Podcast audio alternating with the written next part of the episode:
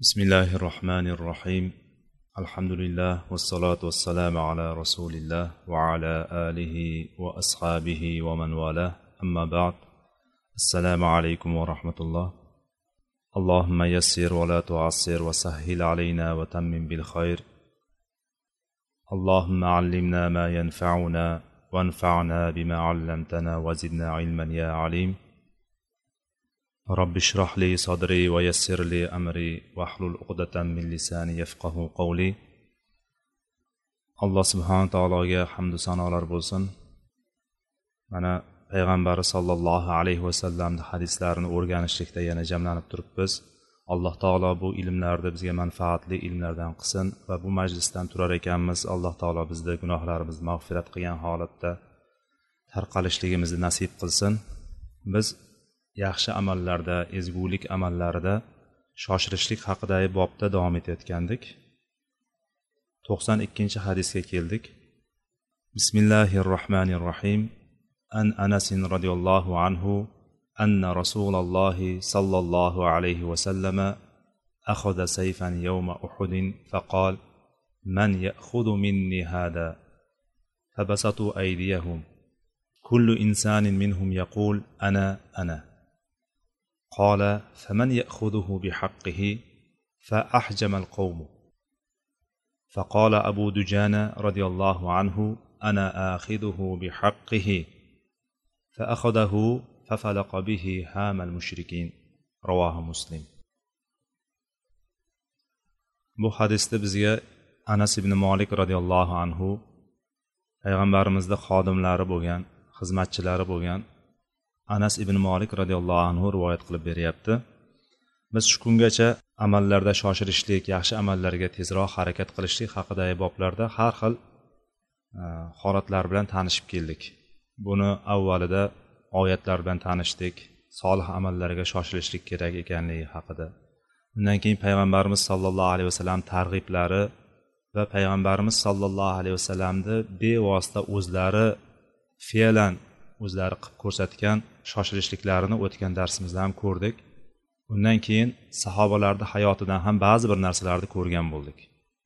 Sahobalarni hayotida ham ular solih amallarga yaxshi amallarga shoshilganligini o'tgan darsimizda bir holat bo'ldiki unda ham uhud jangi haqidagi bo'lgan voqealardan birida bir sahoba kelib turib yo rasululloh agar men jang maydonida hozir o'ldiriladigan bo'lsam qayerda bo'ladi joyim? deb so'raganida nima degandi? Payg'ambarimiz sollallohu alayhi vasallam jannatda deb javob berganlarida qo'llarida yeb turgan xurmolarini otib jang maydoniga kirib hattoki o'sha yerda shahid bo'lib ketgandi. Mana bu holatda insonni qo'lida turgan xurmolar arzimagan bir vaqtni oladi. O'shani yeyishlik yo bo'lmasam yo'l yo'lakay yeb ketsa ham bo'lardi. Hatto shuni yeyishlikka ham vaqt ket meni vaqt to'sib qolmasin men bilan jannat orasini to'smasin degan ma'noda shunchalik darajada shoshganligini biz o'tgan darsimizda oxirgi hadisimizda adashmasam o'tgandik. O'sha ham vaqtni olmasin mana shuni yeyishligim ham vaqtimni olmasin degan bir oldinga intilishlik o'sha amalga shoshilishlik bor bu yerda bu hadisni mana beshinchi hadisimiz bu bobni beshinchi hadisi. Anas roziyallohu anhu aytyaptilarki rasululloh sollallohu alayhi vasallam uhud kuni qilichni ko'tardilarda qilichni ko'rsatib kim mana shuni mendan oladi deb so'radilar. Ya'ni jang maydoni uhudni voqeani biz bilamiz. Uhud kuni qanday voqealar bo'lgandi. Bu hijriy uchinchi yilda shavvol oyida bo'lib o'tgan katta jang. Payg'ambarimiz sollallohu alayhi vasallamni o'zlari ishtirok etgan eng katta janglardan bittasi. Bu jangni yuzaga kelishligini bitta voqeasi. Bundan oldingi yillarda badr jangi bo'lgandi. Buyuk badr jangi bo'lganda mushriklardan eng kattalari dohil bo'lgan eng boshliqlari zodagonlari dohil bo'lgan yetmish kishi o'ldirilgan. Va o'sha yerda mushriklar mag'lub bo'lib qaytishgandi va keyin biz o'ch olamiz sizlardan qasosimizni olamiz deb turib tayyorgarlikka tayyorgarlikka kirishgandi va mana shu tayyorgarlikni natijasi o'laroq mana shu uhud jangi yuzaga kelgandi. Uhud jangiga hozirlik bo'larkan payg'ambar sollallohu alayhi vasallam maslahat qiladilar. Maslahat ikkiga bo'linadi.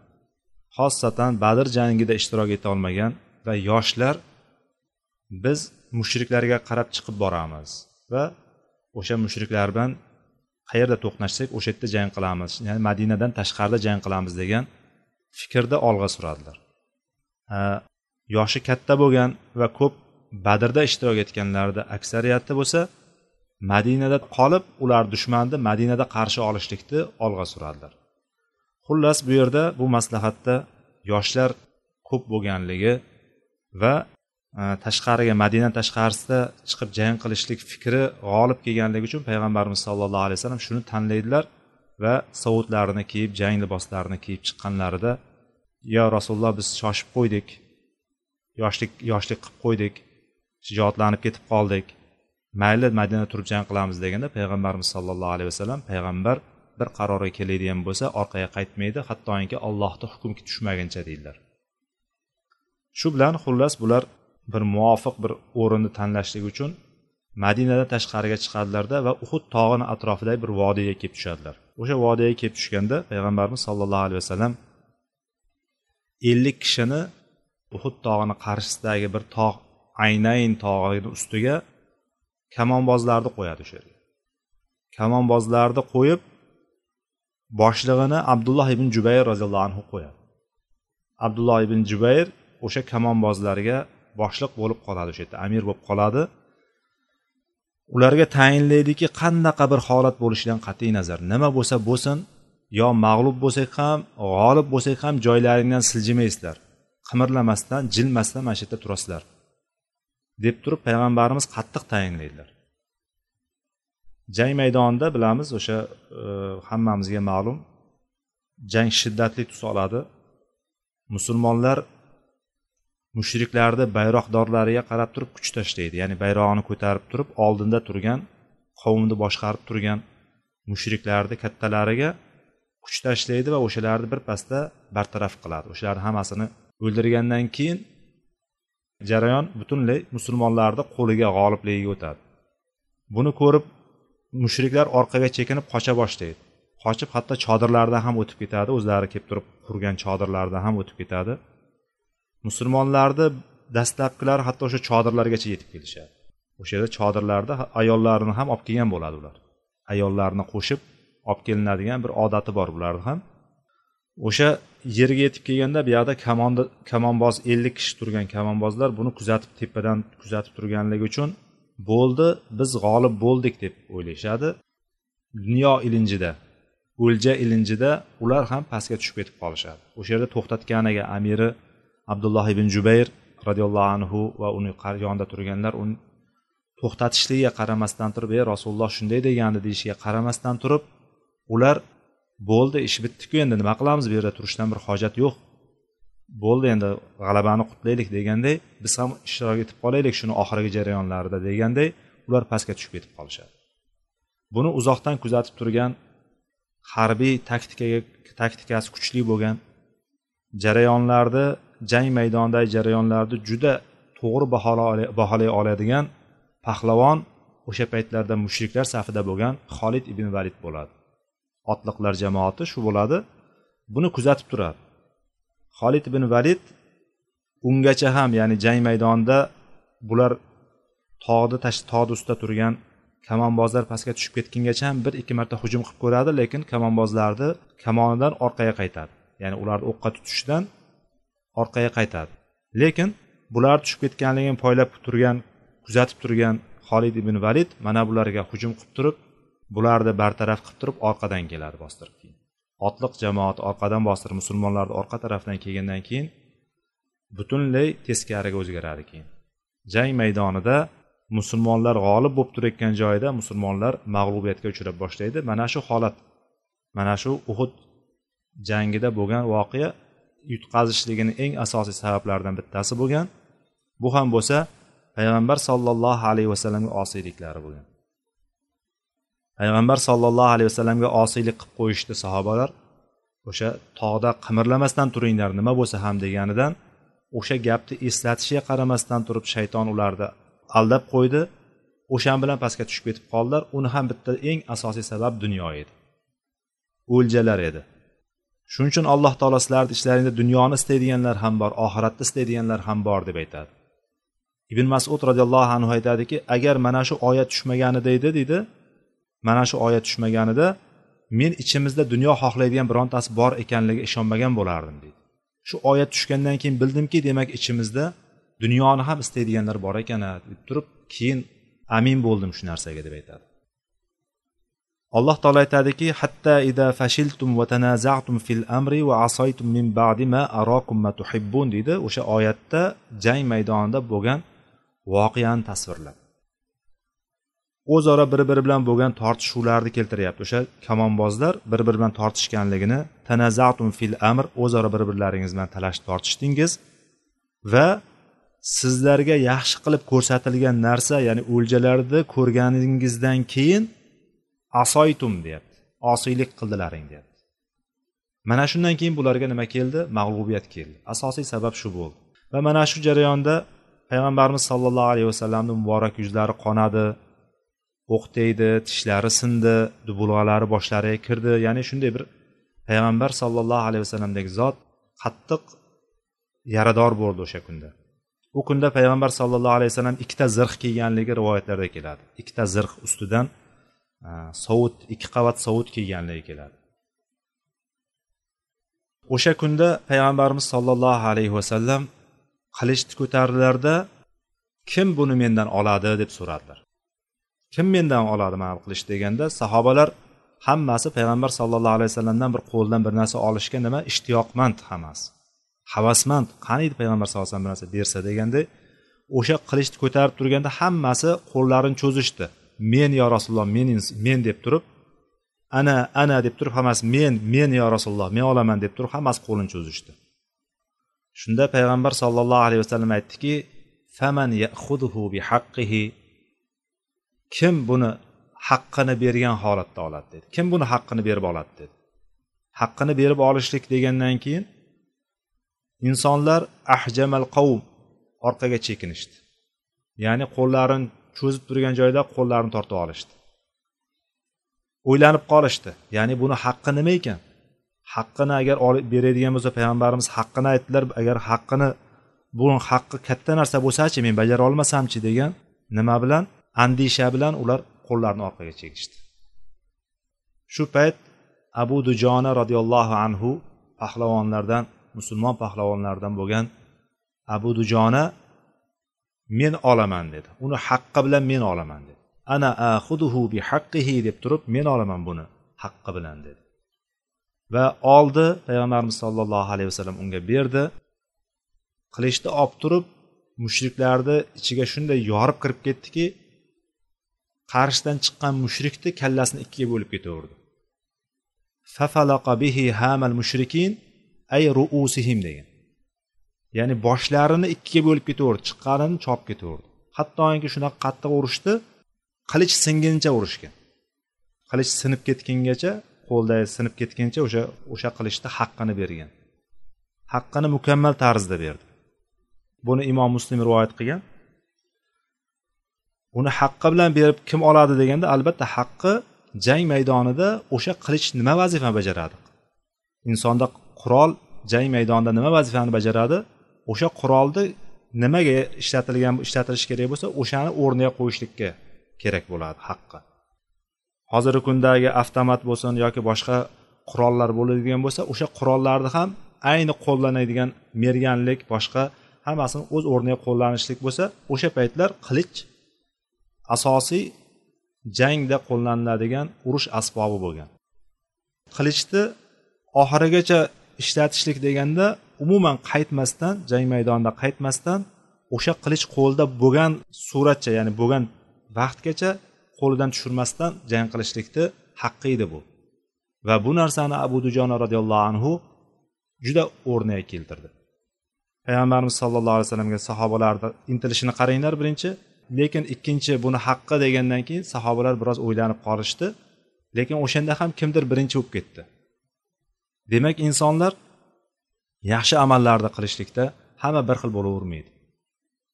Yaxshi amallarni qilib qolishlikda insonlarga manfaati tegadigan ishlarni qilib qolishlikda oxirati uchun yaxshi bo'lgan amallarni qilib qolishlikda hamma barobar bo'lolmaydi hamma xohlaydi lekin musulmon qalbida iymoni bo'lgan har bir kishi xohlaydi alhamdulillah bu narsani. Lekin hamma ham bir xil bo'lavermasligini mana shu joydan ko'ramizki hamma qo'lni ko'tardi boshida. Lekin buni haqqini kim bera oladi degan paytda bitta abu dujona roziyallohu anhu oldi bu narsani va qilichni haqqini o'tadi u. Qilich sinib ketgungacha urushdi.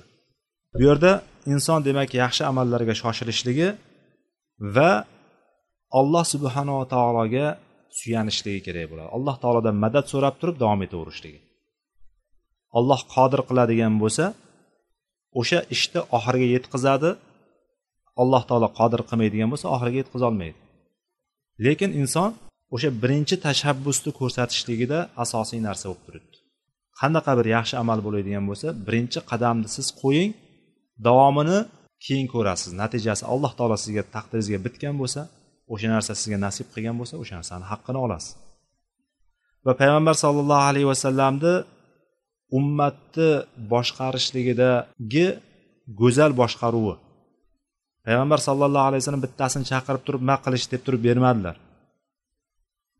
Bilardi o'shani ichida kimlar bu haqqini qilishni haqqini bera oladigan ekanligi pahlavon ekanligini jasur ekanligini bilardilar. Lekin payg'ambar sollallohu alayhi vasallam savol bilan o'rtaga tashladiki odamlarni qalbida bir narsa bo'lib qolmasligi uchun. Qalbida bir e, g'ilg'ash kelib qolmasligi uchun. Payg'ambar sallallohu alayhi vasallam men emas buni tanlab berdi. Demak payg'ambar sallallohu alayhi vasallam buni ko'proq yon bosyapti bunga degan narsa yuzaga kelib qolmasligi uchun. Payg'ambarimiz o'rtaga tashladilar va keyin shartini qo'ydilar. Shartni qo'yganda o'z o'zidan elandi u yerdagi sahobalar elakdan tushdi. Elanganda elakda og'ir bo'lib qolganlarigini nima qildi? Qilishdi oldi. U ham bo'lsa abu dujona edi. Mana bu payg'ambar sollallohu alayhi vasallamni go'zal boshqaruvdagi siyosatchi zo'r siyosatchi ekanligini ko'rsatadigan bir dalillardan. Undan keyin hadisda ani zubayr ibn adi rahimahulloh qol atayna anas ibn malik roziyallohu anhu fashakavna ilayhi ma nulqi min al hajjaj فقال اصبروا فإنه لا يأتي زمان إلا والذي بعده شر منه حتى تلقوا ربكم سمعته من نبيكم صلى الله عليه وسلم رواه البخاري imom buxoriy o'zini sahiylarida rivoyat qilgan hadis ekan bu zubayr ibn adi rohimaulloh zubayr ibn adi degan tobeinlardan bo'lgan birisi rivoyat qilib beryapti zubayr bin adi erondagi ray shahrini ray shahrini qozisi bo'lgan ekan. Zubayr al hamadoniy nisbati bilan ham tanilgan ekan. Rayni qozisi bo'lgan va hadis ilmida e, ishonchli tobeinlardan biri. Bu kishini hadislari kutubu sittani hammasida oltita hadis kitoblarimizni hammasida kelgan sahobalardan mana anas ibn molikdan rivoyat qilgan ekan. Hijriy bir yuz o'ttiz birinchi yilda vafot etgan ekan alloh uni rahmatiga olsin. Shu kishi rivoyat qilyaptiki anas ibn molik roziyallohu anhuni yoniga keldik. Biz keldikda hajjojning zulmidan shikoyat qildik. Hajjojni bizga yetkazib turgan ozorlaridan zulmlaridan shikoyat qildik. Shunda anas ibn molik aytdiki isbiru fa innahu la yati zamanun illa vallazi ba'dahu sharrun minhu. Sabr qilinglar. Chunki bir zamon kelsa undan keyin keladigani undanda yomonrog'i bo'ladi. Qaysi bir zamon keladigan bo'lsa vallazi ba'dahu sharrun minhu undan keyingisi undanda yomonroq bo'ladi. Ya'ni bu degani zamon o'tgan sari yomonlashib borishligiga ishora bo'lyapti bu yerda hatto robbingizga yo'liqquningizgacha mana shunday davom etib boraveradi. Yildan yilga yomonlashib boraveradi dedilar. Va orqasidan aytdiki buni men payg'ambaringiz sollallohu alayhi vasallamdan eshitganman dedi. Ya'ni bu hadis payg'ambarimizdan kelgan. La yati zamanu illa vallazi ba'dahu sharrun minhu hatta talqaw robbakum degan hadis bu anas ibn molik so'zlari emas hadis ekan bu. Chunki bu kishi aytyaptiki payg'ambaringiz sollallohu alayhi vasallamdan shu narsani eshitganman men deb turib aytdilar. Anas ibn molik roziyallohu anhu uzoq yashagan sahobalardan bittasi. Uzoq yashagan umri uzoq bo'lgan alloh taolo umriga baraka bergan e, sahobalardan biri hijriy to'qsoninchi yillargacha yashagan. Hijriy to'qsoninchi yillargacha yashaganlar. Ya'ni bu degani yuz yoshlari atrofida yuzdan o'tib vafot etgan. Va shu uzun vaqt yashagani uchun undan keyingi davrlardagi xalifa va amirlarni ko'rgan. Shulardan umaviylar xilofati oyoqqa turdi.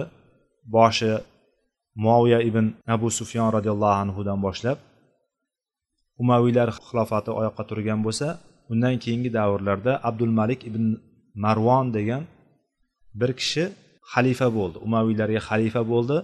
Xalifaligi davrida hajjoj ibn yusuf saqafiy degan bir kishi biz tarixda bilganimiz qilichdan qon tomgan zolim qattot bo'lgan birisi deb turib bilamiz hajjoj.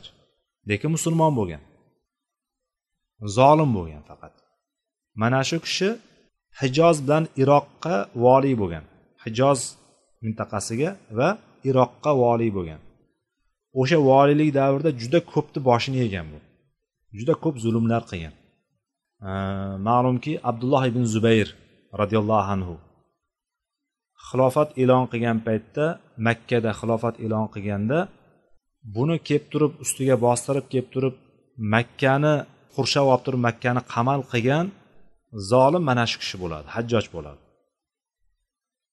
Va mana shu hajjojni qo'lida abdulloh ibn zubayr roziyallohu anhu o'ldirilgan. Kabani atrofiga hattoki kabani atrofiga manjaniqlar ya'ni toshotar o'sha paytlarda hozirgidek zambaraklar bo'lmagan yoki tanklar bo'lmagan. Ular ularni o'sha paytdagi tanklari vazifasini bajaradigan yoki turgan joyida otadigan zambarak o'qini otadigan pushkalari vazifasini bajargan manjaniqlari bo'lgan tosh otar moslamalari bo'lgan. Hatto kabani atrofiga abdulloh ibn zubayr kabaga o'zini saqlangan paytida atrofini o'rab turib manjaniq bilan toshbo'ron qilgan o'qqa tutgan manjaniq bilan o'qqa tutgan kishi hajjoj ibn yusuf bo'ladi. Mana shu hajjoj bo'ladi. Abdulloh ibn zubayr roziyallohu anhu dovyuraklik bilan jasurlik bilan shijoat bilan o'sha yerda qahramonliklar ko'rsatadiyu lekin oxir oqibat baribir o'sha yerda shahid qilinadi. O'ldirib boshini abdul malik ibn marvonga jo'natadi hajjoj va tanasini baytul haromni makkani darvozalaridan bittasiga osib qo'yadi. Osib qo'yib turib bir qancha muddat turgandan keyin tushirilib ko'miladi bu kishi. Mana shunaqa zulmlarni qilgan hajjoj zolimni ustidan shikoyat qilib kelishdi. Shikoyat qilib kelgan kishi kim? Zubayr ibn adi rahimaulloh anas ibn molikka shikoyat qilib keldi. Mana shunaqa shunaqa deb turib bizga zulmlari kuchayib ketyapti buni deb turib shikoyat qilgan paytimizda nimaga chaqirdi? Anas ibn molik u kishini sabrga chaqirdi.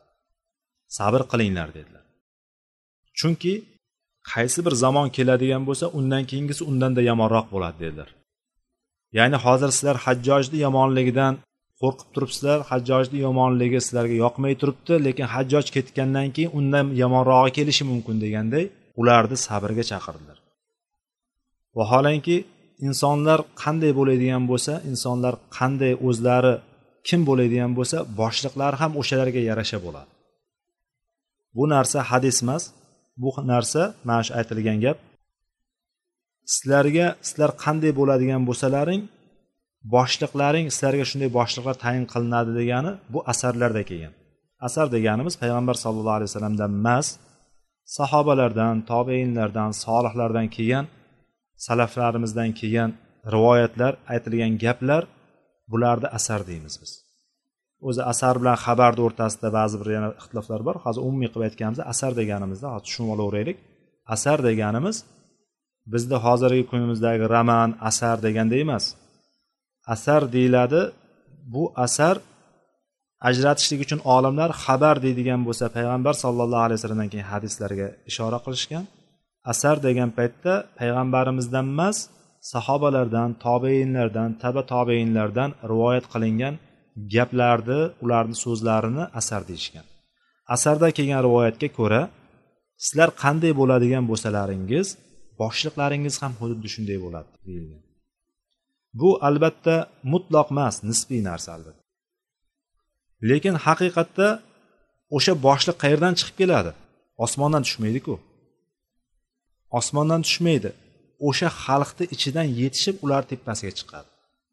Bu degani xalqni ichida agar bittasi zolim bo'lib turib yoki bittasi boshqa e, undanda battarrog'i bo'ladigan bo'lsa o'sha xalqni ichida shunday odamlar bor va o'sha odam tepaga chiqishligiga qaysidir jihatda ularni ham sababi bo'ladi. O'shani shu tepaga chiqib o'sha yerga o'rnashishligiga ularni ham qo'li bo'ladiki o'sha yergacha chiqqancha ularni qo'yib berganligi. U boshqa narsa. Mustamlaka qilib turib bittasi kelib turib boshqa davlat kelib turib bir xalqlarni ustidan mustamlaka qilib turib ularni bosib olib turib o'zini odamini yoki ularni ichidan bittasini tanlab tepasiga qo'ydirib qo'yib qo'yishlik boshqa bir gap bo'ladigan bo'lsa lekin bunday oddiy holatda xalqni ichidan yetishib chiqib kelib kelib kelib o'sha tepaga o'tirishligi bu narsa o'sha xalqni o'zida ayb bo'lganligini ko'rsatadi. G'oliban shuning uchun mutloq emas ko'pincha g'oliban deymiz o'sha insonlarni amallariga yarasha boshliqlar bo'ladi. Bizni boshlarimizga ham bizni rioyamizni qilmaydigan bizga har tomondan tazyiqlar o'tkazib turgan bizga har tomondan zulmlar qilib turgan boshliqlarni kelib qolishligini sababi ham birinchi o'zimiz bo'lamiz. Ya biz musulmonmiz ibodatimizni qilamiz hamma narsani qilamiz qanday bizni boshimizga bunaqa kelib qoladi degan savolga bunday nazar solinglar. Ko'p uzoqqa ketmaydi. Nazar solinglar hozir insonlarni o'zimizni xalqimizni ahvoli qanday ahvolda deb o'ylaysizlar? Biroz yaxshilab qaraydigan ozgina tanishadigan bo'lsangiz o'zlaring haqli ekansizlarda deyaverasiz mana shu narsaga. Sizlarga o'zi shunaqasi kerak deydi. Deyoradigan bo'lasiz. Alloh taolo biror bir narsani bilmasdan qilmaydi. Albatta har bir narsani hikmat bilan qiladi. Alloh taolo qayerga o'zini risolatini risolatini jo'natishligini o'zi yaxshi biladi. Qayerga nimani qo'yishlikni o'zi yaxshi biladi alloh taolo. Albatta buni orqasida katta katta hikmatlar bor lekin mana shu holatlarda nima qilishlikka buyurilyapmiz? Sabr qilishlikka buyurilyapmiz. Sabr qilishligimiz kerak ekanki chunki zamon borgan sari yomonlashib boraveradi. Chunki yomonlashib borishlikni o'lchovi bitta insonlar dindan uzoqlashib borishligi insonlar dinda xizmat qilishdan uzoqda bo'lib borishligi diniy sof tushunchalarni sof aqidani tushunishlikdan uzoqda bo'lib borishligi oralarida fitnalarni ko'payib borishligi borgan sari har xil firqalarni chiqib borishligi va tashqaridan bir kofirlarni mushriklarni qo'li bilan emas musulmonlarni qo'li bilan musulmonlarning qoni to'kilishligi mana bu katta fitnalarni yilda yildan yilga ortib borishligi hattoki robbilaringizga yo'liqquncha shunday bo'lib borishligini mana bu hadisdan oldik. Alloh taolo bizni mana shu kunlarda sobit qilsin. Mana shu kunlarda bizga ofiyatlar bersin. Undan keyingi hadisda abu hurara roziyallohu anhu rivoyat qilyapti ekan buni. Bu bobning yettinchi hadisi. Bu bobning yettinchi hadisi. An abi hurara roziyallohu anhu anna rasululloh sollallohu alayhi vasallam qol badiru bil amal sab'an. هل تنتظرون إلا فقرا منسيا أو غنى مطغيا أو مرضا مفسدا أو هرما مفندا أو موتا مجهزا أو الدجال فشر غائب ينتظر أو الساعة فالساعة أدهى وأمر رواه الترمذي وقال حديث حسن. abu hurayra roziyallohu anhu rivoyat qilyapti rasululloh sollallohu alayhi vasallam shunday dedilar. Badiru bil amali saban. Yetti narsa yettita insonga ofat bo'lgan yetti narsa kelishidan oldin solih amallarga shoshib qolinglar. Solih amallarni qilishlikka shoshilib qolinglar.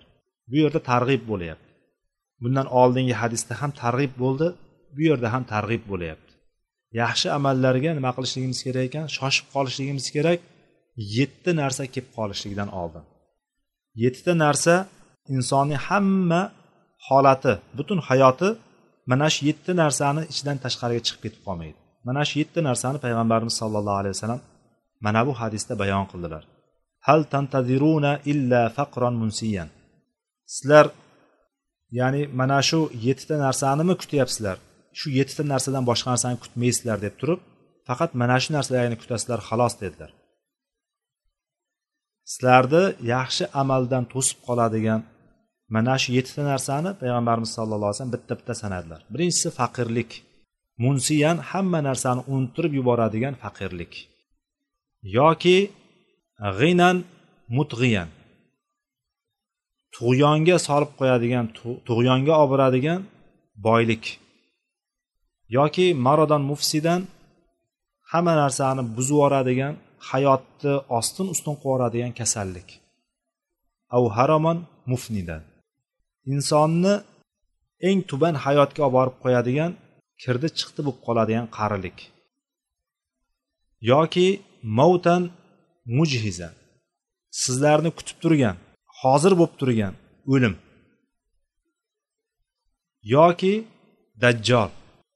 G'ayib bo'lgan kutiladigan narsalarning eng yomoni bo'lgan dajjoldan dajjol kelishligidan oldin. Va oxirgisi yettinchisi saa soat bu qiyomat. Qiyomat soati adha va amar mana shu falokatlarning eng og'iri va eng achchig'idir deb turib payg'ambarimiz sollallohu alayhi vasallam marhamat qildilar. Imom termiziy rivoyat qilgan ekan va hadisni hasan deb aytgan ekanlar. Bu yerda targ'ib bo'ldi nimaga? Amallarni tezroq qilib qolishlikka amallarni ko'proq qilib qolishlikka bizga targ'ib qilindi. Yetti narsa kelib qolishlikdan oldin. Yetti narsadan birinchisi faqirlik.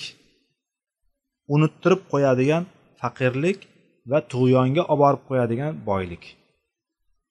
Inson rizq masalasida mana shu ikkita holatdan bittasida bo'ladi. Yo faqir bo'ladi yo boy bo'ladi yo o'rta hol bo'ladi. Inson faqirlikka tushib qoladigan bo'lsa faqirlik shunday bir narsaki insonni ko'p narsani unuttirib qo'yishlikka olib keladi. Allohni berib turgan ne'matlarini unuttirib qo'yishlikka boradi. Payg'ambarimiz sollallohu alayhi vasallam shuning uchun kufrdan keyin faqirlikdan ham panoh so'raganlar. Allohimma inni audubika minal kufr val faqr deganlar. Allohim men sendan kufrdan va faqirlikdan panoh so'rayman degan. Kufrni bitta ma'nosi nima? Inkor qilishlik. Ikkinchi ma'nosi nimani inkor qilishlik? Ne'matni inkor qilishlik. Ko'rib turgan yaxshiligini inkor qilishlik. Allohning berib turgan ne'matini inkor qilishlik. Shuning uchun kufroni ne'mat deydi. Bu nonko'rlik degani. Kufroni ne'mat deydigan bo'lsa nonko'rlik degani.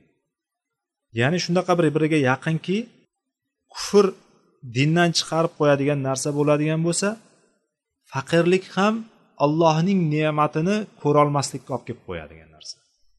Inson har qancha faqirlikka tushsin eng oxirgi darajagacha borsin yo'qsillikni oxirgi nuqtasigacha borsin lekin unga berilgan ne'mat hali ham bor. Eng kamida nima bo'lib turibdi? U nafas olib turibdi. Yuragi urib turibdi. Aqli ishlab turibdi. Sog'lom bo'ladigan bo'lsa sog'lig'i joyida bo'ladi. Mana bu narsalarni ne'mat ekanligini nima? Ko'ra olishligi kerak bo'ladi lekin faqirlik shunday bir narsaki insonni kufroni ne'matga nonko'rlikka yetaklab qo'yadigan narsa ekan. Shuning uchun inson o'ziga yetarli bo'lgan narsa bilan uyg'ongan bo'ladigan o'ziga yetarli narsa bor holatda tong ottiradigan bo'lsa jismi sog'lom bo'ladigan bo'lsa va yegulik taomi bo'ladigan bo'lsa o'sha kunda go'yoki dunyo berib dunyoni hammasi unga berilibdi deb keladi. Dunyoni hammasi berilgan hisoblanadi. O'sha kishiga ertalab turdingiz to'rt muchalingiz sog' qo'l oyog'ingiz butun aqlingiz joyida hushingiz joyida sog'lomsiz. Bir joyingiz og'rib bezovta qilmay turibdi. Va yeydigan taomingiz o'sha kunlik taomingiz bor. Boshqa kunlarni qo'yib turing o'sha kunlik taomingiz bormi? Demak bilingki dunyoni hammasi sizga berilibdi. Buning uchun biz shukur qilishligimiz kerak. Buning uchun biz alloh taologa tinimsiz hamd sanolar aytishligimiz kerak. La in shakartum la azidannakum degan alloh taolo. Agar sizlar shukur qiladigan bo'lsalaringiz sizlarga berilgan ne'matga shukur qilib alloh taologa hamdu sano aytadigan bo'lsalaringiz alloh taolo aytyaptiki la azidannakum. Men sizlarga albatta albatta va albatta batahqiq sizlarga ziyoda qilaman deyapti. O'sha narsa ne'matni bizga berilgan ne'mat qaysi ne'mat bo'lishidan qat'iy nazar? O'shanga biz shukur qilamiz o'shani shukrini joyiga qo'yamiz o'sha narsa albatta ziyoda bo'lishligini alloh taolo ta'kidlar bilan aytyapti. Uchta ta'kid bilan aytyapti alloh taolo. Ta'kidlab ta'kidlab ta'kidlab aytyapti. Bir ne'matning zavol bo'lishligi yo'q bo'lishligini sababi bizni o'sha ne'matning qadriga yetmasligimiz o'sha ne'matga nonko'rlik qilishligimiz bo'ladi. Qaysi ne'mat bizni qo'limizdan chiqib ketayotgan bo'lsa e'tibor beraylik o'sha yerda o'zimiz aybimiz bo'ladi. Bizga nimaiki keladigan bo'lsa bizni qo'limizdan qilgan kasblarimiz o'zimizni qilgan ishlarimiz sababidan keladi. Faqirlik shunday narsa ekanki insonni ollohni unuttirib qo'yadigan allohning bergan ne'matlarini unuttirib qo'yadigan darajaga olib borib qo'yadigan narsa ekan. Shuning uchun alloh taolodan faqirlikdan panoh so'rashligimiz kerak. Biz hozir kunlik o'tarimiz kunlik turmush hayotimizni o'tishligiga yetarli narsa bormi? Buning uchun shukur qilishligimiz kerak va amal qilishligimiz kerak ekan amal qilib qolishligimiz kerak ekan. Solih amallarni qilib qolishligimiz kerak. Chunki o'sha kun kelib qoladigan bo'lsa solih amallarni unutib qo'yamiz. Unutib qo'yamiz o'sha narsalarni solih amal qilishlikka qo'limiz ham tegmay qoladi kerak bo'lsa. Nimaga ba'zi bir davlatlarda ba'zi bir joylarda faqat mana shu qashshoqlikka millatni xalqni qashshoqlikka olib borishlikka harakat qilinadi. Sababi insonlar faqat qornini o'ylaydigan bo'lib qoladi. Butun dardi qorni bo'lib turgan butun dardi dunyo topib turish topish bo'ladigan insonga qalbiga bir narsa sig'adi deb o'ylaysizmi? Insonni tafakkuriga bir narsa sig'adi deb o'ylaysizmi shuning uchun sun'iy ravishda mana shu narsalar faqirliklar qashshoqliklar kambag'alliklar sun'iy ravishda qilinadiki iqtisodiy bo'hronlar sababi insonlarni mashg'ul qilib qo'yishlik. Pul topishlik bilan qorin to'ydirishlik bilan mashg'ul qilib qo'yishlik. Bizda nima uchun mana shu narsani ustiga qattiq harakat qilinyapti? Har qancha ishlang ertadan kechgacha ishlang nimaga? Qorin to'ydirishdan boshqa narsaga ortmaydi. Bo'lgan bo'lib yotibdiku deymiz bo'lgan bo'lib yotibdiku lekin harom yo'l bilan bo'lib yotibdi aksariyat. Riboga e'tibor bermaydi poraga e'tibor bermaydi qayerdan kelayotganiga e'tibor bermaydi. Mana bu yo'l bilan musulmonlar bunaqa qilib turib tirikchilik qilmaydi. Musulmonchilik bilan tirikchilik qilaman deydigan bo'lsangiz bir savdo do'koni ochadigan bo'lsangiz savdo qilaman tijorat qilaman do'kon ochadigan bo'lsangiz bu soliq sistemasini qo'ygan shartlarini to'liq qilaman deydigan bo'lsangiz har qancha katta обороtingiz bo'lmasin har qancha katta sarmoyangiz bo'lmasin faqat orqaga ketasiz. Zararga kirib turib faqat davlatga ishlaysiz. Mana shundan boshqa sistema qurilmagan. Mana bu sistemani tepasi faqat mana shunaqa. Buni sababi ham insonlarni qashshoqlashtirishlik. Insonlarni o'zidan ortmaydigan qilib qo'yishlik. Aqlini faqatgina qornini o'ylaydigan qilib qo'yishlikka qaratilgan narsa. Inson qancha faqir bo'lib boradigan bo'lsa shu yo'l qidirishni boshlaydi faqatgina qorin to'ydirishlikni o'ylaydi. Unga qachon keladi ibodat halovati ertadan kechgacha ishlagan odamni ibodatda halovati bo'ladi deb o'ylaysizmi? Yoki ummatda g'ami bo'ladi deb o'ylaysizmi? Yoki oilasini tinch totuvligini o'ylaydigan bo'ladi deb o'ylaysizmi? Oiladagi muammolarni kelib chiqishligi janjallarni kelib chiqishligi hammasi borib taqaladigan joyi mana shu iqtisodiy tanglikka borib taqaladi iqtisodiy tang bo'lib turgan oilada hech qachon hech qachon desam biroz mubolag'a bo'lishligi mumkin. Aksariyat holatlarda tinchlik totuvlik bo'lmaydi. Yetishmaslik bo'lib turganligi sababidan buyoqdan xotin hiqqillab boshlaydi. Bu narsa yo'q u narsa yo'q deb turib buyoqdan er boshini devorga urib boshlaydi nima qilsam ekan deb va o'rtada nima bo'ladi? O'rtada albatta janjal chiqadi. Alloh taolo bizni mana shu faqirlikdan o'zi panoh bersin. Ho'p undan keyingisi tug'yonga tushirib qo'yadigan boylik dedilar payg'ambarimiz. Rizqni ikkinchi tarafi bir tarafda inson faqir bo'lib turishligi mumkin ikkinchi tarafdan boyish boyib ketishligi mumkin. Boylik alloh taolo xohlagan bandasiga deb tashladi yaxshi ko'rgan bandasiga ham berdi yomon ko'rgan bandasiga ham berdi solih bandasiga ham berdi taqvolisiga ham berdi kofir mushrikiga ham berdi. Dunyo allohning nazdida hech narsaga arzimaydigan narsa. Biron bir qiymati bo'lmagan narsa. Mana bu dunyo mol davlatni ko'payib ketishligi bilan bo'ladi. Yoki farzandlarni ko'pligi bilan bo'ladi. Yoki qasrlarda uylarini qator qator uylari bo'lishligi qator qator mashinalari bo'lishligi chet ellarda nimalari o'zlarini dachalari villalari bo'lishligi bilan yoki obro' e'tibor bilan bo'ladi. Mana shu narsalar boylikni ko'rinishlari mana bu boylik kelgan sari inson o'sha dunyoga qarab turib sho'ng'ib ketadiki bu insonning tabiatida bor.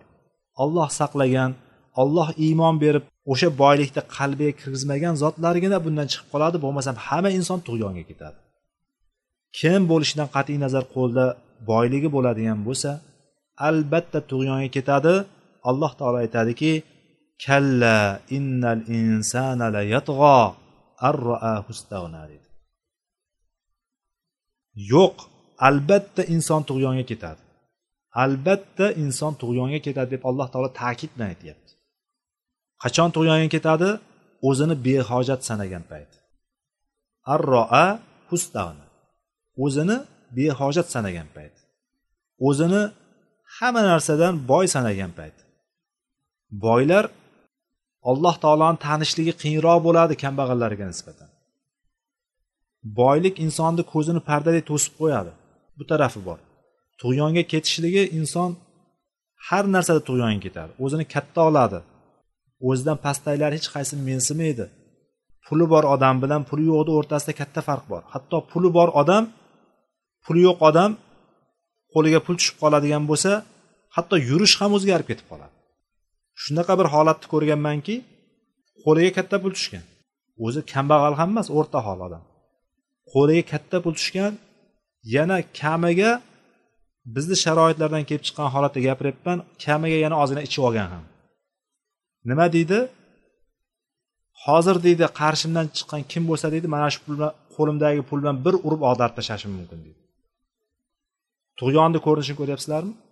Qo'limdagi pul bilan urib yiqitaman deyapti. Pul urib yiqitilishlikka pul urib yiqitishlik uchun qilingan narsa emasku bu. Insonni mana shunaqa tug'yonga ketkazib qo'yadi.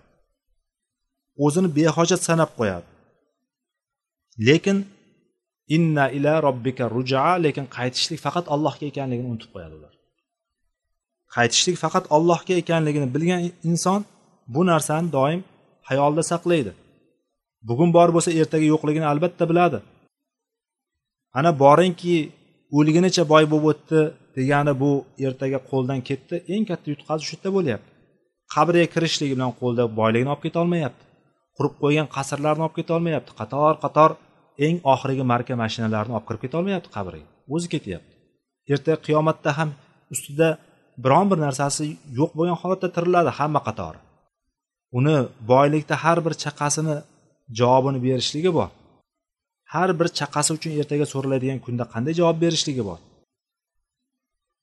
Shuning uchun hadis bir hadisi qudusiyda bu hadisni ba'zi olimlar zaif ham deb bilishgan ko'rishgan ekan. Hadisi qudusiyda keladiki mening bandalarimni ichida shundaylari borki agar uni boy qiladigan bo'lsam tug'yonga ketadi. Boylik uni buzadi. Boylik uni buzadi va yana shunday bir bandalarim borki ularni agar faqir qiladigan bo'lsam faqirlik ularni buzadi deb keladi. Ko'ryapsizlarmi? Alloh taolo insonga hozir qanday holatdasiz? Siz hozir ibodatdamisiz? Alhamdulillah ibodatdamiz. Mana hozir shu majlisda o'tirib darslarni eshitib turibmizmi? Eshitib turibmiz. Qo'limizdan kelgancha amal qilib turibmizmi? Amal qilib turibmiz. Demak mana shu holatda turganimiz agar ichimizda boylarimiz bo'ladigan bo'lsa hozir boylik demak uning uchun qanday holat ekan? Yaxshi holat ekan. Lekin kimdir o'rta holmikan o'rta holligi yaxshi ekan. Kimdir faqirmi faqirligi yaxshi ekan. Chunki unga boylik kelib qoladigan bo'lsa o'sha boyligi sababidan buziladi. Yana kimgadir faqirlik keladigan bo'lsa faqirlik sababidan u buziladi. Demak shu narsani bilaylikki bizni hozirgi turgan holatimiz agar dinda turganligimiz iymonda turganligimiz o'sha biz salohiyatimizda turganimiz bo'ladigan bo'lsa biz noo'rin orzu qilib qo'yishlikdan to'xtashligimiz kerak. noo'rin orzu qilib qo'yishlikdan to'xtashligimiz kerak. Bani isroilda muso alayhissalom turga ketayotgan paytda hatto kiyim topishlikka ham kiyim kiyishlikka ham kiyim yo'q bo'lib turib tuproqqa qumga ko'milib yotgan bir kishini holati keladi. Mashhur hadis bilamiz. O'tib ketayotganda sen kimsan? desa falonchiman. Men payg'ambarman deydi keyin. So'raydi undan. Unga duo qil menga deydi. U borganda duo qiladi allohim shunga bir o'zing boyligini ber deganda. Qaytib kelayotganda o'sha yerda qotillik bo'lganligini ko'radi. Bu qotillik nima bo'lsa bir paytlar mana shunaqa yo'qsil bittasi bor edi. Alloh taolo unga bir boylik beruvdi. Mana shunaqa hamma joyda qon to'kyapti qotillik qildi deganda ha ollohim sen bilib turib berar ekansan har bir narsani deb muso alayhissalomni bir gaplari bor. Mana shu holatdan kelib chiqib biz qaysi holatda bo'ladigan bo'lsak o'sha narsaga shukur qilishligimiz bilan alloh taolo bizni bizga o'sha ne'matimizni ziyoda qiladi. Alloh taolo bizni o'zini yo'lida sobit qadam qilsin. Undan keyingisi kasal bo'lishlik. Hamma narsani buzib yuboradigan kasallik. Inson sog'lom paytda har bir ishga qodir to'g'rimi? Qo'ldan har bir ish keladi qila oladi lekin kasal bo'lgan paytda hattoki eng yaqin odamlari ham yoqmay qoladi. Eng yaqin odamlari ham sig'may qoladi ko'ngliga. Keng dunyo tor bo'lib ketadi. Bir joyingiz qattiq og'rib tursin nima yoqadi sizga? Eng yaxshi ko'rgan taomingiz yoqadimi? Yo'q yoqmaydi. Eng yaxshi ko'rgan insoningiz sizni taklif qilib tursa u taklif yoqadimi? U taklif ham yoqmaydi bir joyingiz qattiq og'rib turgan payt. Ya'ni inson shunday bir narsaki mana shu yuqorida sanab o'tayotgan narsalarimizda hammasi unda jam bo'lib turishligi kerak. O'sha sanab turgan narsani jam bo'lib turishligidan bittasi sog'ligimiz. Sog'ligimiz joyida bo'lsa bizga bir narsa kerak bo'ladi. Sog'ligimiz joyida bo'lmaydigan bo'lsa boylikni ham keragi yo'q. Maishatlarni ham keragi yo'q. Hech narsani keragi bo'lmay qoladi. Alloh taolo bizni ofiyatda saqlasin. Mana shu kasallik kelib qolishidan oldin bizni unuttirib qo'yadigan bizni ahvolimizni holatlarimizni buzib yuboradigan kasallik kelib qolishligidan oldin amal qilib qolishligimiz kerak ekan. Hech kim bilmaydi qachon kasal bo'lishligini. Shundaymi? Birdan tursak ertalab tursak kasalmiz tumovimiz grippmiz istimalab yotib qoladi inson hech narsa qila olmaydi. Yoki bundan boshqa kasalliklarga chalinadi. Mana buni qachon kasallik kelishini bilmaymizmikan demak amal qilishga harakat qilishligimiz kerak. To'rtinchisi kirdi chiqdi bo'lib qolgan. Aqli kirdi chiqdi bo'lib qolgan qarilik keksalik yetishligi kirdi chiqdi bo'lib qolishligi adabada bo'lib qoladi kallasi miyasi aynib qolgan deydiyu mana shunaqa holatga tushib qolishlik. Inson aqlini yo'qotib qo'yadi bu. Kirdi chiqdi bo'lib qoladi. Shunaqa injiq bo'lib qoladi bu narsadan payg'ambarimiz sallallohu alayhi vasallam hatto shundan ham panoh so'raganlar yomon razil bo'lgan ya'ni tuban bo'lgan hayotga qaytarilishlikdan allohim sendan panoh so'rayman deganlar arzalil umr deb keladi eng tuban hayot. Inson o'zini keragini o'zi bajara olmay qolishligi. Go'dakdan ham go'daklashib ketib qolishligi. Go'dak bolaku ularga unga mehr bilan qaraysiz. Uni hamma aytganini qilasiz lekin bir aqlli inson borib borib turib aqlni yo'qotadigan darajaga tushishligi bu narsa insonga juda og'ir bo'ladi bu narsa. O'sha narsaga sabr qilishlik ham qiyin bo'ladi. Farzandlariki hatto yonidagi eng yaqin insonlar ham shu tezroq o'lsa qutulsak deyaveradi ichidan. Hech bo'lmasa ichidan o'sha narsa o'tadi. Tili bilan aytolmagan taqdirda ham tezroq o'lsa shunaqa xor bo'lib yurgandan ko'ra yaxshiroq edi deyaveradi alloh taolo mana shunday holatga tushirib qo'yishlikdan panoh so'raymiz. Alloh taolodan mana shu qarilik kelib turib inson kirdi chiqib qoladigan narsa kelib qolishligidan oldin nima qilish kerak? Amal qilib qolishligi kerak. O'lim kelib qolishligi. Undan keyingisi insonga o'lim kelib qolishligi. Hech kutmagan holatda kutib turgan o'limni kelib qolishligi. To'satdan kelib qolishligi o'lim.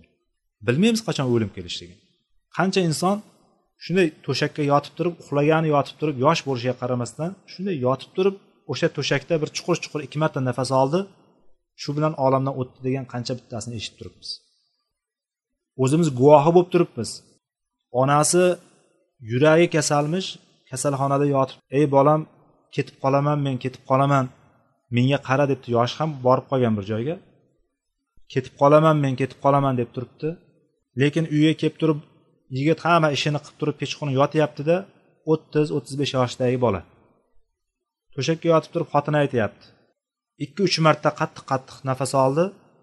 Xirillagandek nafas oldi. Shu bilan yoniga borsam jonsiz yotibdi hech narsasi bo'lmagan biron bir shikoyati bo'lmagan.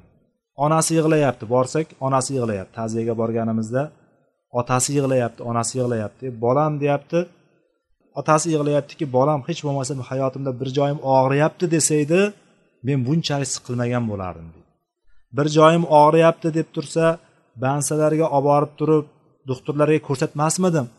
O'sha ko'rsatganimda ham bir davosi yo'q deb turib keyin o'lsa edi menda bunaqa achchiq alam qolmasdi deyapti. Hech narsasi bo'lmagan biron bir anavisi bo'lmagan kishi shunday yotib jon berib yuboryapti deyapti. Bunday holatlarni ko'rib turibmiz. Uxlab uxlagan yotib qaytib turmagan ko'chaga chiqib turib qaytib kelmagani yo'lda yurib ketib turib jon berayotgani ishxonasida o'tirib kresloda o'lib qolayotgani qancha. Albatta o'lishlik uchun jang maydoniga borib turib birovlarni qo'lda o'ldirishlik shart emas. Alloh taolo jonni olaman deydigan bo'lsa har qanday holatda ham olaveradi.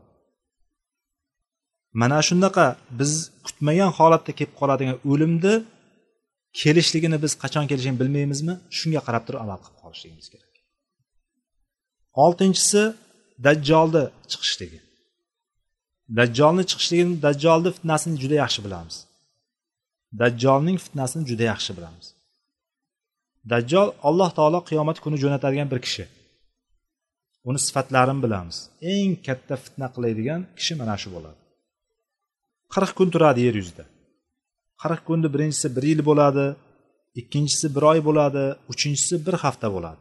Qolgan kunlari oddiy kunlarimizdek bo'ladi mana shu qirq kun turadi lekin qirq kunda odamlarni juda katta fitnaga soladi. Uni do'zaxi bo'ladi jannati bo'ladi odamlarni fitnaga soladi bir joydan o'tib turib osmonga buyruq beradigan bo'lsa osmon butun yomg'irni yog'diradi yerga buyruq beradigan bo'lsa xazinalarini chiqadi. Xazinadan chiqqan narsa unga ergashadi. Odamlarni har turli fitna bilan fitnaga soladi. Men sizlarni robbilaringman parvardigorlaringman deb turib odamlarni aldaydi. Mana shunaqa katta fitnasi bor. Eng katta fitna soluvchi kishi mana shu dajjol bo'ladi. Bu hali yana kitobimizda qiyomat alomatlari haqidagi paytlari kelgan paytda o'shalarda yana bir tanishamiz. Hozir umumiy suratda aytib ketyapmiz. Kutilgan narsalarni eng yomoni deb payg'ambarimiz sallallohu alayhi vasallam. Kutilgan narsalarning eng yomoni bo'lgan dajjolni kelishligi ya'ni qiyomat qachon bo'lishligini bilmaymizmi?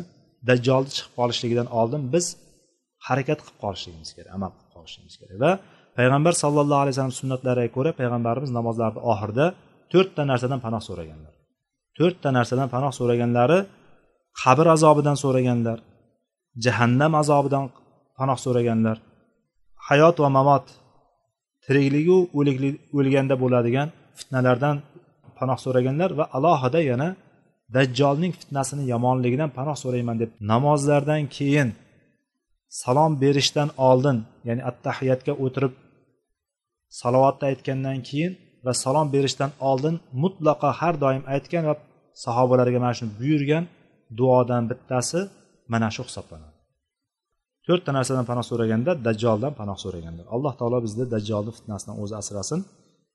Oxirgisi soat qiyomat bo'lishligi. Qiyomat endi umumiy kelishlik. Hammaga umumiy keladi. Bu paytda hamma o'ladi. Iloji yo'q.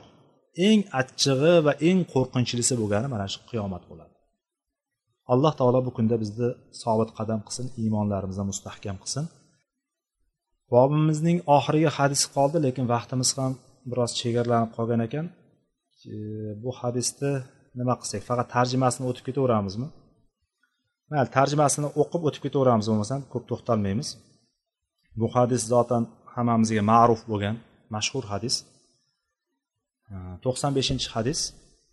Anhu rasululloh sollallohu alayhi vasallam. Anhu rasululloh deb kelyapti. Undan oldingi hadisda abu hurayra roziyallohu anhu rivoyat qildi. Bu hadis ham abu hurayra roziyallohu anhudan rivoyat qilinyapti. Rasululloh sollallohu alayhi vasallam haybar kuni shunday dedilar.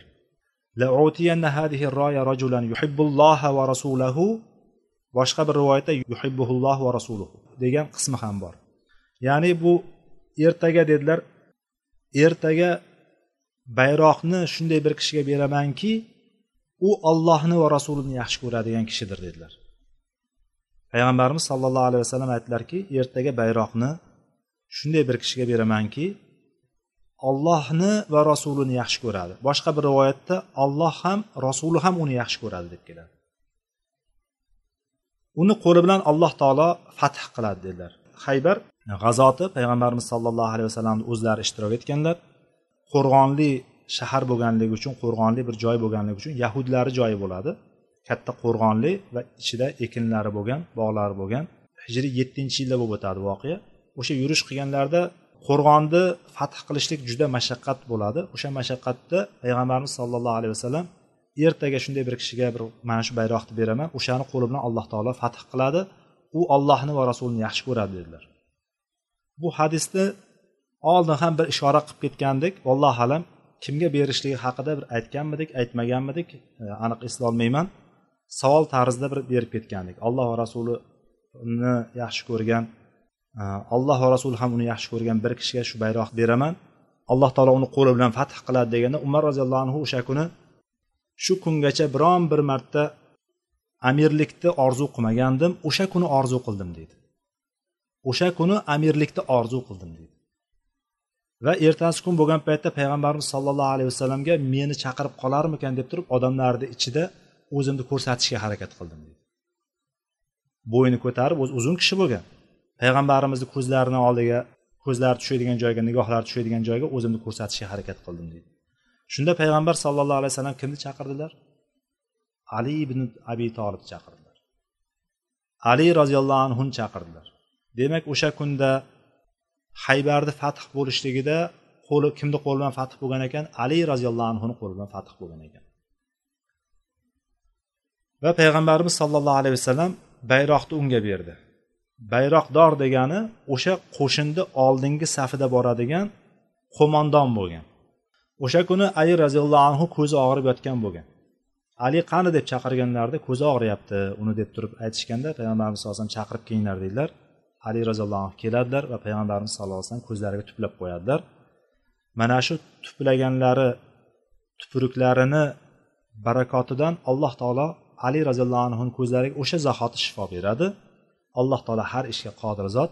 O'sha paytni o'zida payg'ambarimiz sollallohu alayhi vasallamni barakotli tupuruklaridan ko'zlari shifo topadi. Ba'zi rivoyatlarda keladiki hatto shundan keyin umuman ko'zi og'ramaganligi keladi ali roziyallohu anhu. Xullas qo'liga qilish e, qo'liga bayroqni beradilar. Bor deydilar imshi. Vala taltafit hatta yaftahallohu alayka deydi. Bor orqangga burilmagin. Vala yaltafit burilmagin. To'g'ri borgin degan. Borda to'g'ri bor hatto alloh senga alloh taolo seni qo'ling bilan fath qilgunicha to'g'ri oldinga qarab olg'a bos deydi. Olg'a yur deydi. Shunda ali roziyallohu biroz yuradi. Fasora aliyun shayan. Biroz oldinga ildamlagandan keyin oldinga yurgandan keyin bu qayoqqa ketayotgandi? Yahudlardan bo'lgan bir qo'rg'onga ketayotgan shunda ali roziyallohu anhu to'xtadi. Summa vaqafa valam yaltafit. Bir urg'u beradigan joyi bor. Roviy ham rivoyat qilayotganda shunga urg'u beryapti. Ali roziyallohu anhu biroz yurdi to'xtadi lekin orqasiga qayrilmadi. Payg'ambar sallallohu alayhi vasallam orqada. Burilmasdan turib baqirdi. Baland ovozda so'radi. Fasaroha chunki biroz yurib qo'ydi oldinga. Payg'ambarimiz sallallohu alayhi vasallam eshittirishlik uchun baland ovozda gapiryapti. Ya rasululloh ala maza uqotilun nas deb ey ollohning rasuli odamlarga odamlarga nimani deb turib jang qilaman? dedi. Chunki ular ollohni bitta deb bilgan. Yahudlar ahli kitoblar kitob berilgan bo'lgan. Ular ham la ilaha illalloh deyishgan. Ular ham nima edi? O'zlarini dinidagi dindor odamlar edi shuning uchun so'radiki yo rasululloh ular bilan nima uchun jang qilay? Nimani deb jang qilay? dedi. Chunki jang qilishlik sababi bo'lishligi kerak jihod qilishlik sababi bo'lishligi kerak nima deb jang qilaman ularga deb payg'ambarimiz sollallohu alayhi vasallam aytdilarki qotilhum hatta yashhadu an la ilaha illalloh va anna muhammadan rasululloh فإذا فعلوا ذلك فقد منعوا منك دماءهم وأموالهم إلا بحقها وحسابهم على الله رواه مسلم ular bilan la ilaha illalloh va muhammadur rasululloh deb turib shahodat bergunigacha ular bilan jang qilgan. Ya'ni ular ahli kitob bo'lsa ahli kitob ular qo'yib qo'yaver demadilar. Payg'ambarimiz sollallohu alayhi vasallam aytdilarki ular ham mutlaqo mana shu tashahhudni aytib turib shahodat kalimasini aytib turib musulmon bo'lishligi shart ekan. Hozirgi kundagi har xil ig'volar fitnalar chiqar ekan ahli kitoblar ham jannatga kiradi ekan dinlar orasi dialog degan narsa bor. Hozir hozirgi kundagi siyosatlar olib borayotgan narsa dinlar orasidagi o'zaro aloqa munosabat degan narsa katta bidat bor. Mana bu narsa hammasi botil. Mana shuni ustida turgan islomni otiga islomni otini olib turib aytayotgan ba'zi bir shayxlar hammasi katta bidatni qilyapti. Alloh taolo ularni o'zini yo'liga o'nglasin deb turib duo qilishimiz mumkin. Payg'ambarimiz sallallohu alayhi vasallam ularga la ilaha illalloh muhammadu rasululloh deb turib guvohlik berguncha jang qilasan dedi. Ya'ni musulmon bo'lgunlarigacha jang qilasan dedilar. Agar mana shunday qiladigan bo'lsa sendan moliyu jonini moliy qonlariyu mollarini sendan saqlab qolgan bo'ladi. Ya'ni musulmon bo'ladigan bo'lsa musulmon kishini qonini to'kishlik molini tortib olishlik harom. Faqatgina uning haqqi bilangina tortib olishligi mumkin. Uni haqqi degani agar dindan qaytib qoladigan murtad bo'ladigan bo'lsa yoki boyagi zino qiladigan bo'lsa yoki odamni o'ldiradigan bo'lsa mana uchta holat bor. Insonni qonini halol qilib beradigan. Murtad dindan qaytib ketishligi. Ikkinchisi odam o'ldirsa unga ham qasosan o'ldiriladi. Qasos sifatida. Uchinchisi uylangan er yoki uylangan erkak yoki ayol zino qiladigan bo'lsa va to'rtta guvoh bo'ladigan bo'lsa. Mana shu kishilar o'ldiriladi. Shariatda mana shundan tashqari holatda insonni o'ldirishga hukm yo'q aslida. Va ularning hisobi alloh taologa bo'ladi deb payg'ambarimiz sallallohu alayhi vasallam marhamat qildilar. Mana bu holatda bu bobga aloqasi nima aloqasi bor? Umar roziyallohu anhu o'sha kuni amirlikni o'sha kungacha biron marta amirlikka bir intilmagandim amirlikni orzu qilmagandim dedi. O'sha kechada hamma o'ylab yotdi. Qaniydi men ham? Qaniydi rasululloh sollallohu alayhi vasallam menga bersa shu? Chunki sifatlarini qaranglar alloh taoloni yaxshi ko'radi va rasulini yaxshi ko'radi. Boshqa rivoyatni qo'shganimizda olloh ham rasuli ham uni yaxshi ko'radi. Va alloh uni qo'l bilan fath qiladi degan kishidek katta bir imtiyoz katta bir amalni aytganda hatto umardek roziyallohu anhudek kishi nima qildi? Orzu qilyubordi va payg'ambarimizga o'zini ko'rsatishga harakat qildi. Va odamlar ham kechasidan o'ylab chiqishdi qaniydi menga bersa shuni deb. O'ylab chiqishdi. Mana shu amallarga shoshilishlikka aloqasi bo'lgan joyi va o'rtada bir hadisga hozir aytib ketganmiz.